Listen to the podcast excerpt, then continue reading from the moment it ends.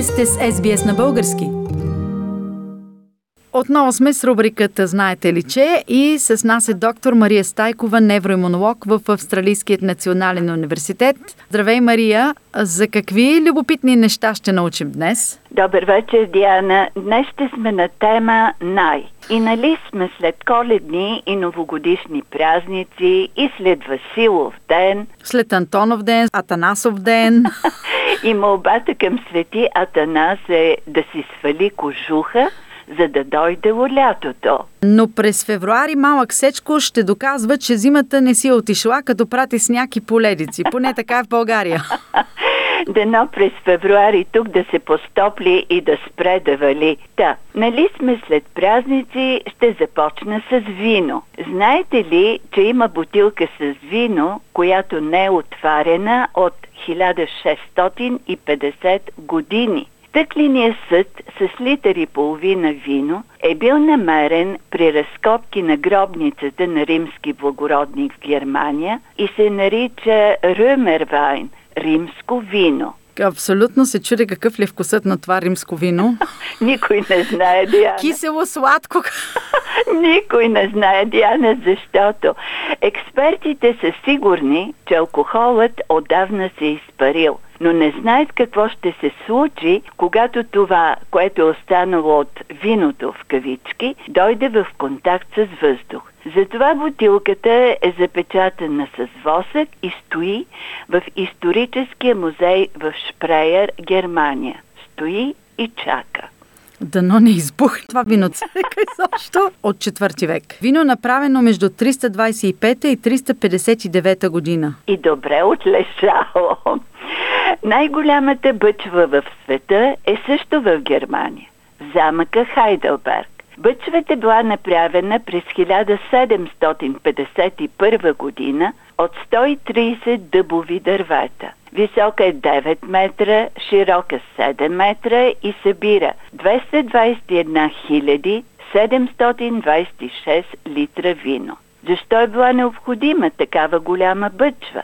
Защото лозарите често плащали данъците си във вино.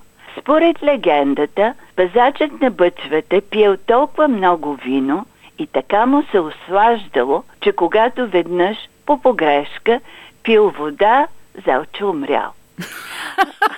Това ми напомня на бабичката, която е питали: ти какво пиеш, когато си болна? И тя: ракийка, ракийка. И накрая, когато е попитали: ами вода кога пиеш? И тя: не съм била толкова болна. А, а, още един въпрос на тема питиета. Знаете ли кой е най-скъпият коняк в света?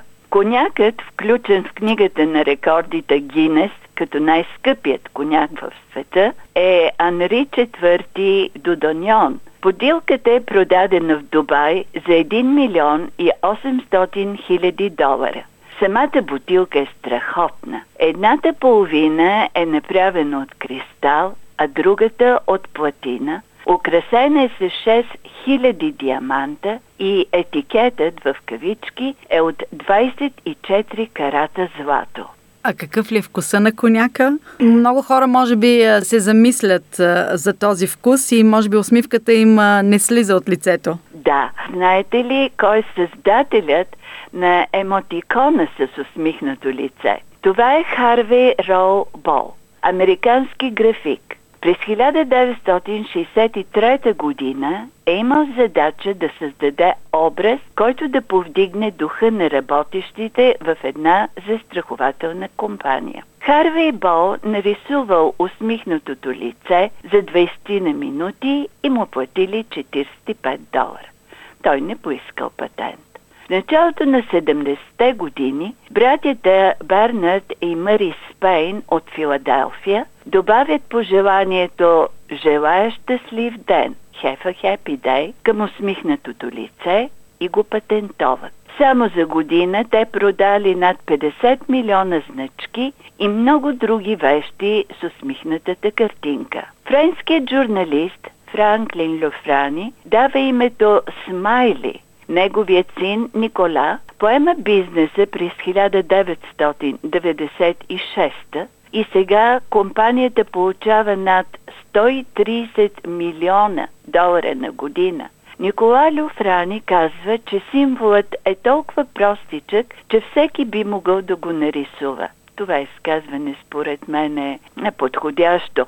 Толкова е точно, толкова е гениално, че не всеки би могъл да го нарисува. През две хиляди и първа синът на Харви Бол, Чарли Бол, се опитва да спаси оптимистичното послание на своя баща от експлоатация за пари, като създава World Smile Foundation, която дарява средства. Съгласна съм с мнението на художника Дейш Гибънс. Смайли е жълт кръг с три точки. Две за очи, едно за носле. Възможно най-простото и е готов за тълкуване. Ако го сложиш на бебешко кошче, пасва чудесно тази усмивка. Но ако го сложиш на газовата маска на полицай, който потушава протест, има съвсем друго значение. Интересна история, наистина. И за още една история за знаците, които се наложиха, особено при текст меседжинг. Това е знакът е, Хикс, което значи... Целувка. Всички знаем. Да, но кой го е използвал? Той се създава през средните векове, когато много хора не са можели нито да четат, нито да пишат. През средните векове много документи са били подписвани в кавички с кръстче, като хикс. После са целували този хикс, за да покажат, че ще изпълнят задълженията си, описани в документа. Така хикс и целувка с времето стават синоними. Сега младите ни слушатели знаят, че в текст меседжите се те използват знак от средните векове, използван от хора, които не са можели нито да четат, нито да пишат. Ох, надявам се младите хора да могат и да четат, и да пишат за бъдеще.